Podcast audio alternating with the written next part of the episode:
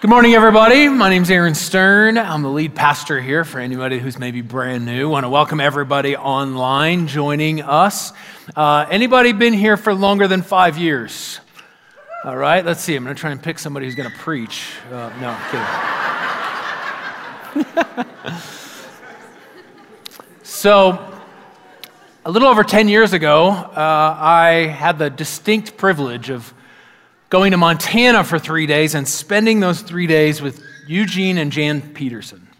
Eugene Peterson, for some of you who maybe don't know, he, he's the one who wrote the message paraphrase of the Bible, and he was a pastor for over 30 years. He was a seminary professor as well as uh, an author of over 35 books. I had the privilege of kind of being uh, having him mentor me from afar and then uh, in person. And so uh, when I went, I went with a good friend, actually Glenn Packy, one of our overseers here, and uh, he, Glenn and I, uh, we would we, we basically had dinner with them or lunch or whatever, and then we'd uh, kind of linger for conversation. And every time Every time Eugene spoke, I felt like I need. Uh, can I record this? This is awkward. Can I set up a video camera? You know, and write it down. And and, and we didn't do that. We were just lingering, but then I would write them down later. And, but it was like every time Eugene spoke, I wanted to just like lean in and like, okay, what is he saying? And what's he, what's he saying but not saying? And there was so much gold in everything that he shared.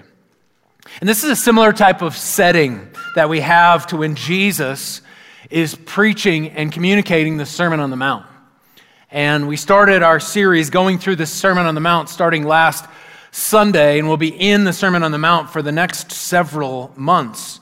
And it starts in Matthew chapter 5, and starting in verse 1, it says, Now when Jesus saw the crowds, so we have lots and lots of people, he went up on a mountainside and he sat down. His disciples came to him and he began to teach them. So, a couple of things here. More, this is more than just a basic description. There's a few things that, that, that have deeper meaning. The first one is, is that Jesus sat down. When a rabbi sat down to teach, it meant get comfortable, he's going to be here a little while. And the reason that Jesus sat down rather than like, oh, just share this or share this is because the kingdom of God, the number one thing that Jesus talked about, and what the Sermon on the Mount is all about, we are calling it his kingdom manifesto, was counterintuitive and countercultural. As a result, it required more explanation because it wasn't something you're like, oh, yeah, I get it. Oh, yeah, I understand that. Oh, yeah, that makes perfect sense. That's exactly how it works. Jesus had to kind of unpack something that didn't make sense. The other thing that is, uh, uh, would have been seen or heard by the original readers of the book of Matthew. Matthew was written for a Jewish audience, and a Jewish audience would have had in their imagination about a rabbi going to, or a spiritual leader going up a mountainside, would have sparked uh, the imagination or the remembrance of Moses going up the mount uh, on, the, on the mountain of Mount or Mount Sinai on the mountainside. But the difference between Jesus and Jesus, actually, in the book of Matthew, is presented as the new or the better Moses. Is that Jesus, that Moses went up on the mountainside to get revelation from God, but Jesus goes up on the mountainside to give revelation from God. And he starts by going into the Sermon on the Mount, and the Sermon on the Mount starts with what we might know as the Beatitudes. There are eight Beatitudes. And so we'll be taking a beatitude each week, starting today with the first one, which is out of Matthew chapter 5, starting in verse 3. Blessed are the poor in spirit, for theirs is the kingdom of heaven. Before we get into the specifics of this particular beatitude, I want to start with a word and unpack the word that is at the beginning of every one of the eight beatitudes, and that's the word blessed. Now, blessed for us is, is kind of a I, I don't know, in general, as I've had, asked different people, it's kind of a, a spiritual word, you know, like blessings to you, child. You know, like a, a nice word, a, a kind word, but not necessarily like a, a profound word. The word blessed in the Greek is makarios, and it actually is a tough word to translate directly into English. Uh, other translators have said that it may be best translated as fortunate or happy and happy's good, except for that in the way that that word gets imagined in our culture or lived out in our culture in our day and age has a lot to do with circumstances. Circumstances, when circumstances are good, I'm happy. When they're not so good, I'm not so happy. But Jesus here is talking about a deep happiness that is not tied to your circumstances, but something deep within us.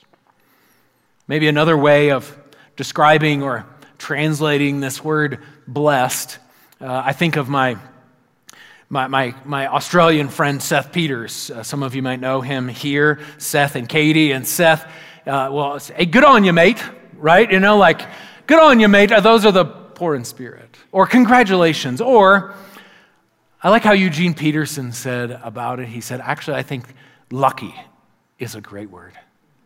Not like lucky, like won the lottery lucky. Maybe a little bit more like Napoleon Dynamite, lucky.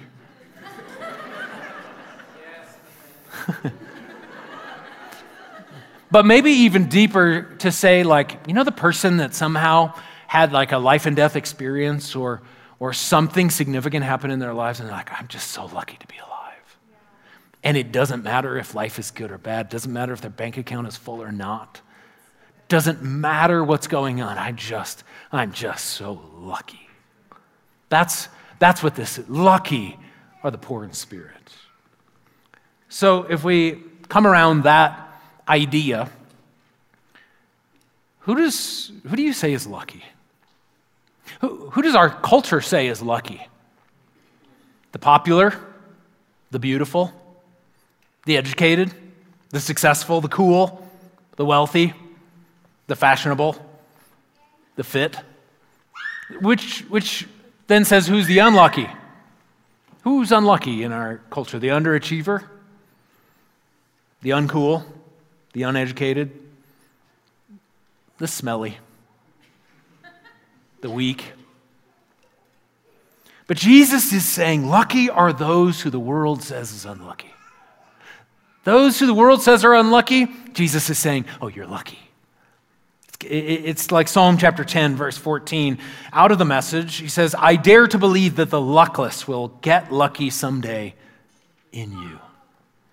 See, Jesus is announcing that the unlikely are getting in on God's good plan, which is good news. If you've anybody ever in here felt disqualified or unworthy in some way, I blew it. Ah, my life is not like I hoped. It's it's got some mess. It's got some edges. It's not. Ah, I blew it. I'm. I, I.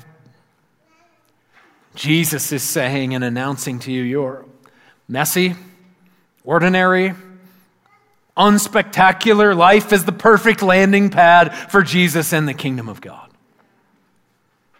Which, in the first century, flew in the face of Jewish understanding.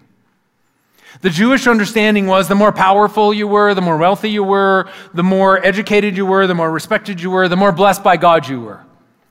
Even in the first century, the more kids you had, the more blessed by God you were. Jesus throws that upside down. No, no, no. Those who are grief stricken, the saddest. Those who are persecuted. Those who are meek. They're the most lucky. Now, if that was the first century understanding, has anything changed today? Who do we say is blessed by God? Wow, look, successful business. I look at the accolades and the achievements and the house and the car and the whatever.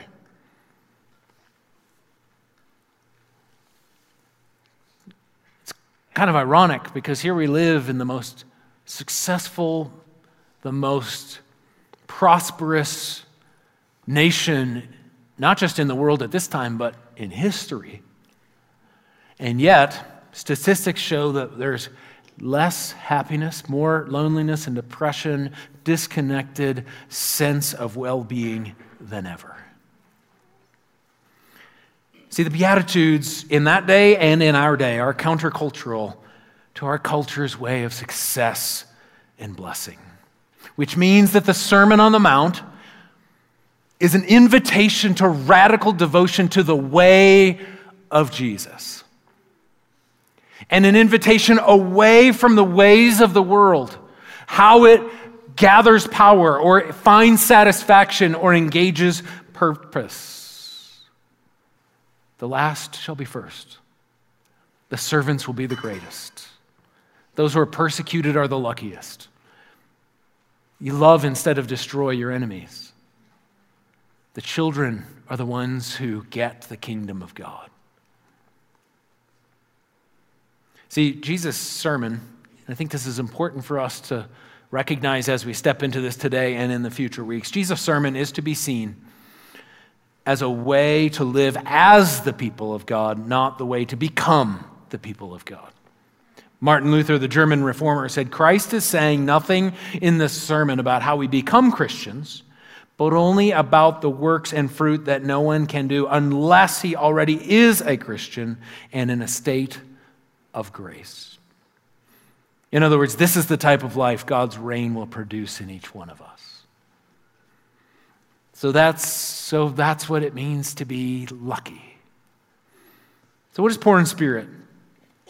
Is God wanting us to live in poverty? Is that what it means? It, poverty is not a blessing.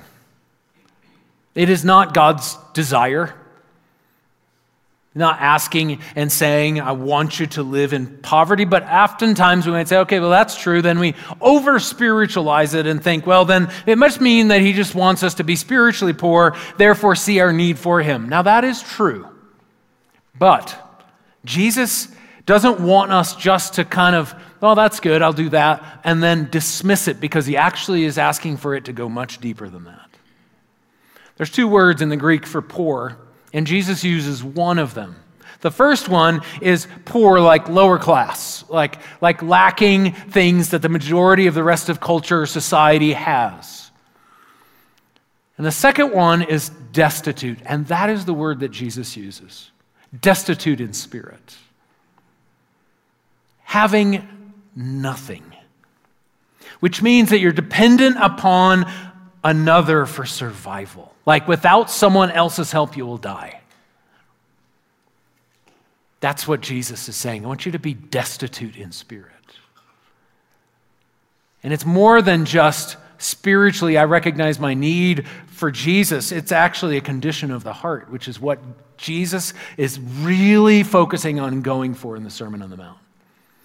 So, to understand what is maybe being said here in this beatitude, where we write it just a little bit. Lucky are those who have nothing to offer, for theirs is the abundant life of God. Because why? Because if you're destitute, you're reliant on somebody else, you have nothing to offer in return. I just need help. I am powerless, might be another word that we would use. Blessed are the powerless. Blessed are those who have nothing to offer. Lucky are those who have nothing to offer, for theirs is the abundant life of God. Now, here's my problem. Me and I would guess the vast majority of us in here have more than we need. And so, as an individual and as a pastor, I, I, have been thinking about it this week and I was like, well, this is a tough one. This is a t- it's tough to teach people who have plenty to be truly desperate and live as if they have nothing to offer. Because also, we've been shaped by the Beatitudes of our day that sound like, Blessed are the well off, independent, and those who are able to pull themselves up by their bootstraps, for theirs is the best life. I wonder if it sounds something like that to us today. If that's the water in which we swim, and that is what's been shaping our idea of what blessing and how we make it in life. In the book of Revelation, the very last book of the Bible, uh, in the first several chapters, there's seven different letters that are written by John the Revelator to seven different places, and one of them is to Laodicea, a, a early first century city.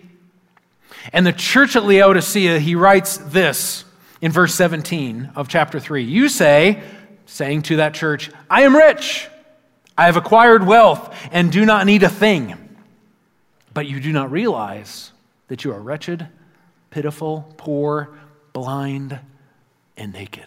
You think, I've got something. And he's saying, ah, actually, you don't. See, self reliance is not a kingdom value. It might be an American value, but it is not a kingdom value. See, the opposite of poor in spirit is not rich in spirit, it's proud in spirit. Which means I can do this. Jesus, in this one sentence, is calling for the death of self sufficiency. Which means that we've got to freely admit our need, like, like Psalm chapter 40, verse 17, where it says, But as for me, I am poor and needy. May the Lord think of me. You are my help and my deliverer. You are my God. Do not delay. Why? Because if without you, I'm going to die. See, those who know that they are in need and powerless gladly accept God's rule. His rule and his reign, the kingdom of God. I think we have a lot to learn from AA, Alcoholics Anonymous. If you have ever talked to somebody who's gone through the 12 step program, the first step is admitting or confessing powerlessness. And as that happens and begins the process, it is a step out of illusion into reality.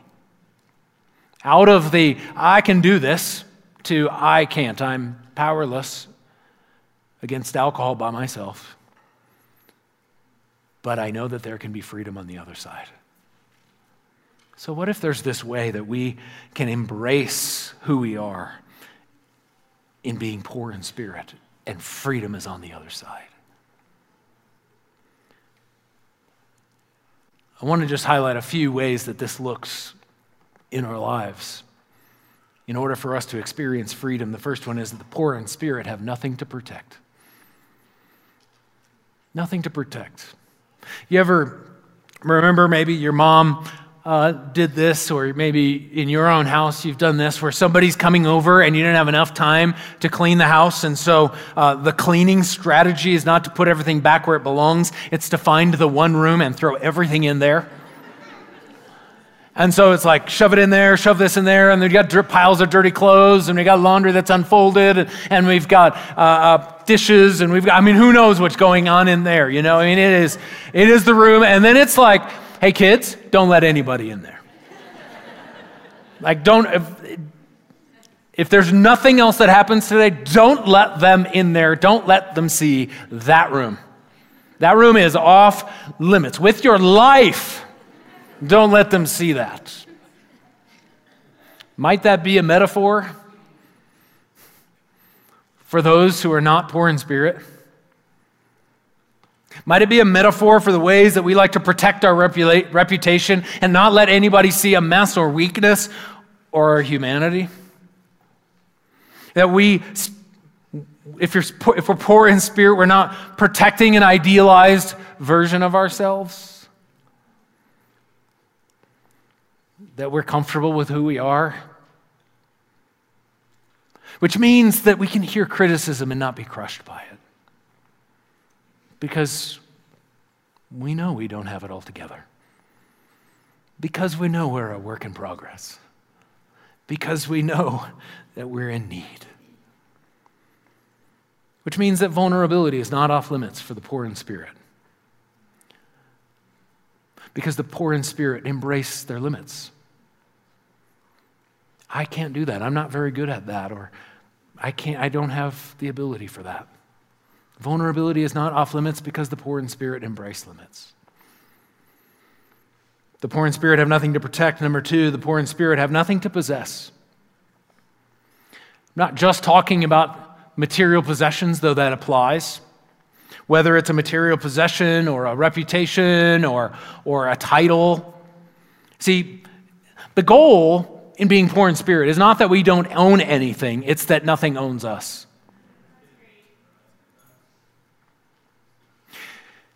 Because you can have the smallest amount of things and it can own you, or you can have an excess of things and none of it can own you. It's why Jesus talks so consistently about possessions, wealth, as he does in Matthew chapter 19, when Jesus said to his disciples, Truly I tell you, it is hard for someone who is rich to enter the kingdom of heaven. Is he, be, is he saying it's because wealth in and of itself is wrong? No. Scripture says the love of money not money itself, but the love of money is the root of all evil. He's just saying the attitude that can go along with being rich is what keeps us from the kingdom of heaven. Which is why, as followers of Jesus, generosity is a vital practice. Generosity is a vital practice, not just once, but consistently. And that's why tithing, the consistent practice of generosity and giving of our finances, is a formational practice and a grip loosening practice for followers of Jesus. Because we say, you know what, I want my hands to be loose around what I have, which is going to mean that my heart is going to be loose around what is given to me as a gift. The poor in spirit have nothing to protect, nothing to possess, and finally, the poor in spirit have nothing to prove. Nothing to prove. I'm not saying that approval is a bad thing. Approval actually is a wonderful thing. But if we find our value and our significance in other people's approval, it's out of line. It's important, actually, I believe, that we experience approval and encouragement. But if we're living for it, it warps something in us. Jesus, as he's beginning his ministry, goes into the Jordan River. And in the Jordan River is baptized by John the Baptizer. And, and as he comes up out of the waters of baptism, it says that the heavens opened and God, his, the Father, Jesus' Father, leans over the balcony of heaven and says, That's my boy. I love him. Oh, I'm so proud of him. Approved by his father. Which, if I can just make an aside, parents, one of the things that you can do so that only you can give. There's something about the approval of a mom or a dad. And all you got to say is what Jesus heard from his father. That's my boy. That's my girl. Oh, I love him. I'm so proud of him. Say it to them. It will impact deeply. But then it says after that happened, Jesus experiences the approval of Father. He comes up out of, the, out of the waters of baptism in the Jordan, and then he is led by the Spirit into the wilderness where he fasts for 40 days. And at the end of the 40 days, the enemy, Satan, comes to him to tempt him. And his temptations turn these the rocks into bread. What are these three temptations about? And what do they ultimately say? And what is he asking Jesus to do? Prove yourself. You were just approved, now you need to prove yourself. Has the temptation ever come along to each one of us in the same way? Ah, God, I thank you that you love me with an unending love. And we walk out into the world and we're like, I got to prove myself. I got to prove that I'm enough. And God's like, uh, You are enough. I just told you that. It isn't because of something you did, it's just because of you're, uh, you're my son, you're my daughter. I just love you.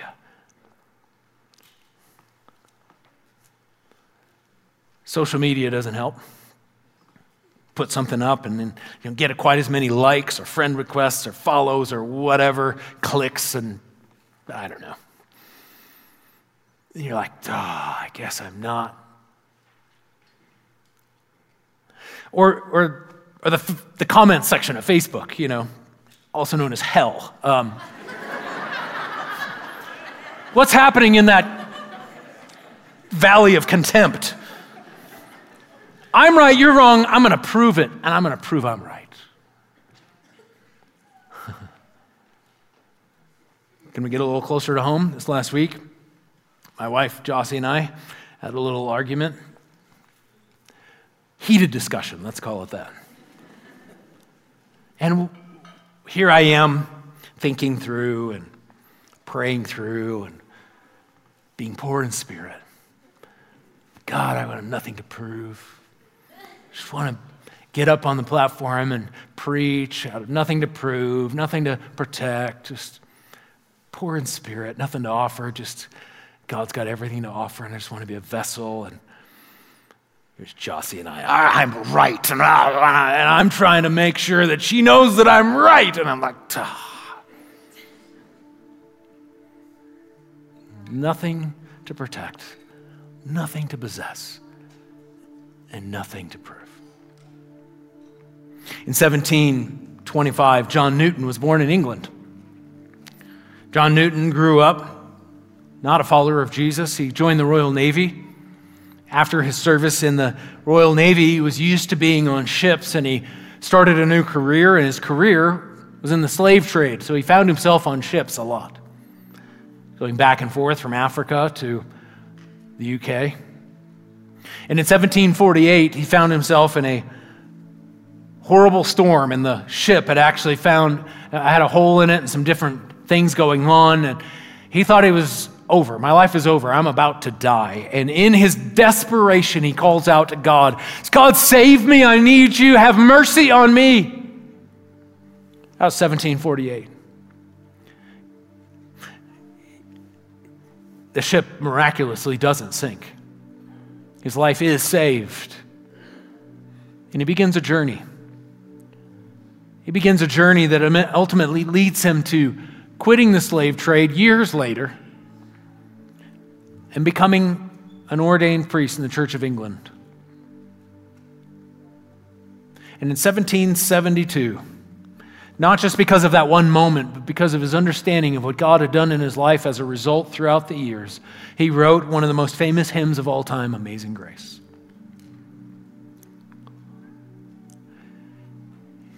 My guess is that everybody in this room has either heard it in some form or another. Maybe you've been in church and you feel like I've, hung, I've sung that hundreds of times, or maybe you've never been in church and you're just familiar with it because it's kind of just so popular that the hymn Amazing Grace is just well known. Either way, if we pay attention to the lines, it says, Amazing grace, how sweet the sound that saved a wretch like me. You ever thought about that word wretch? I mean, that is a strong word. I wonder, you know, you read that and you're like, man, John Newton have a self esteem problem? No, he didn't. He had a poor in spirit awareness. He was aware of his poverty of spirit. He had nothing to offer and that nothing could be offered for amazing grace. So he intentionally chose this word wretch as a way of communicating I've got nothing to offer. And it was a gift. And that's how I live. Maybe some of you are in that place today. You say, you know what? I've been living in a place of self sufficiency and you sense something deep inside that is inviting you to come to a place where you say, Jesus, I need you. And really, it's a it's a, it's a statement of saying, I've got nothing to offer, but it's also, I need you because without you, I am nothing. Without you, I have nothing. And so maybe you sense this invitation not from me, but actually from God. It says, Will you surrender your life? And if that's you here today, cross the line of faith, maybe for the first time in your life or the first time in a long time, and you would say, Jesus, I need you. If that's you, would you just even say that under your breath? Just, Jesus, I need you. A statement of desperation. And just like John Newton, it's not the only thing he ever said to God, but it was a statement that initiated and began a journey of saying and living out the reality that I am in, have nothing to offer. I am in desperate need. And it is only because of Jesus and his grace that I have anything.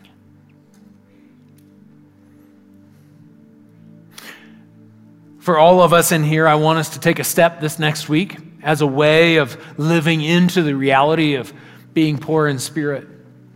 I want to ask everybody to memorize the Beatitudes. So this week, it's just one. It's Matthew chapter 5, verse 3. Blessed are the poor in spirit, for theirs is the kingdom of heaven. Next week, we'll add to that, and so on.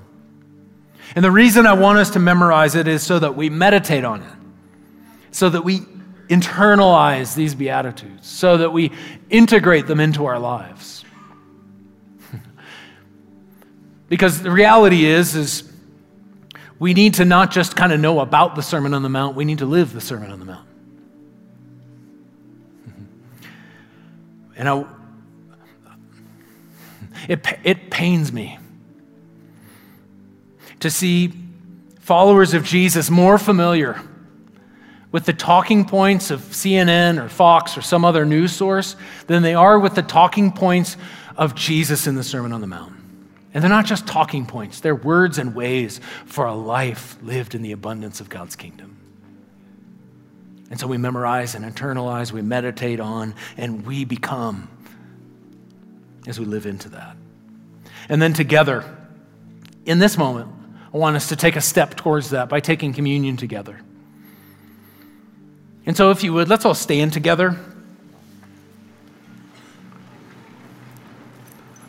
And if you, on your way in, you should have received a little communion cup. If you did not receive a communion cup on your way in or somehow missed it, would you just raise your hand and one of our host team will make sure that you get a cup? Just keep your hand raised. They'll be to you momentarily. The scripture says that before we take communion, it says before we take the bread and the cup, we're to examine ourselves, to solemnly and sincerely examine our hearts. And so I want us to take a moment of personal confession. Callie's just going to continue to play softly. And while she plays, if you would, just open your heart towards God. And maybe it's, a, it's an evaluation of maybe asking the question how have I tried to prove myself this last week? If I live under the approval of God, how have I tried to communicate to others, I am significant and I need you to know it? Maybe it's protecting or trying to possess things. Maybe it's being aware of the things that possess you rather than you possessing them. Just take a moment. Allow the Holy Spirit to examine our hearts, confess those things to God, repent.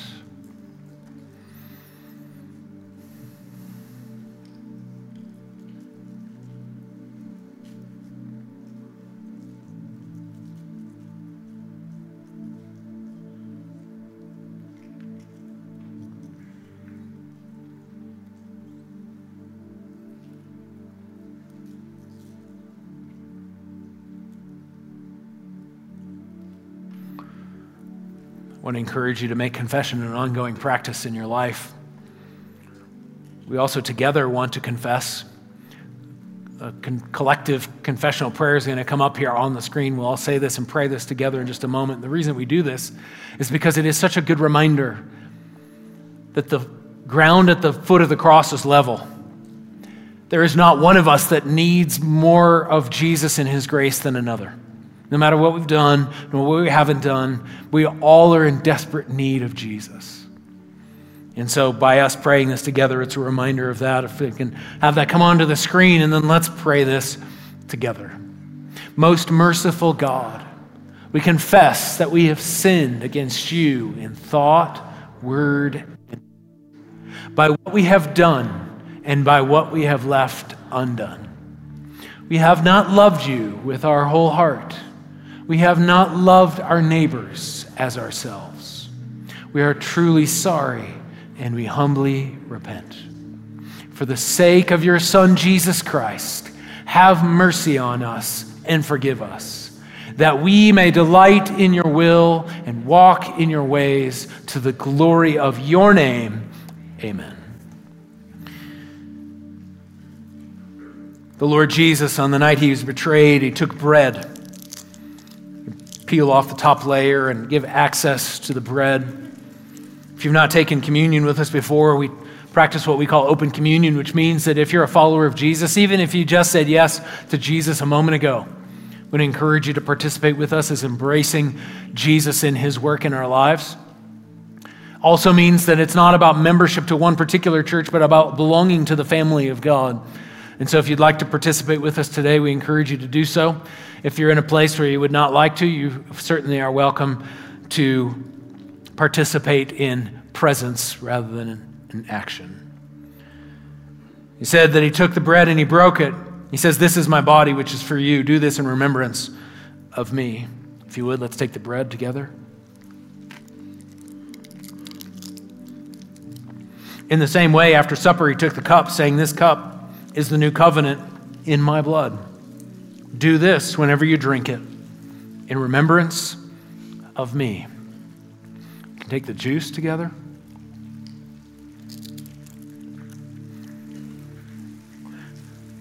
I'll pray for us all. Father, we thank you for your unbelievable love for your creation, for us. So much so that you gave your Son. Jesus, we thank you for the ways in which you gave every part of you. Follow the will of the Father to experience what you experienced on the cross, the agony.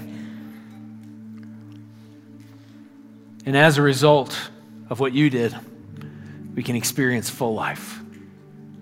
So we say thank you. But God, we don't want to just remember and we don't want to just say thank you. We also want that reality of your life to fill us and move us, that we would have love for you, but love would move us to action. And so, God, we pray that we would not only be grateful for and receive the kingdom, but then we would give the kingdom. Help us to have eyes to see those who might be poor physically or otherwise. And may we be one to meet needs. Maybe we, maybe we, may we be ones to help others who are in desperate need in the name of Jesus as a way of bringing the kingdom, to show the world what it looks like when Jesus king is king and rules and reigns. And our earth looks more like heaven. May it be so in us and may it be so through us. This we pray in the name of the Father, the Son, and the Holy Spirit. And everybody said, Amen.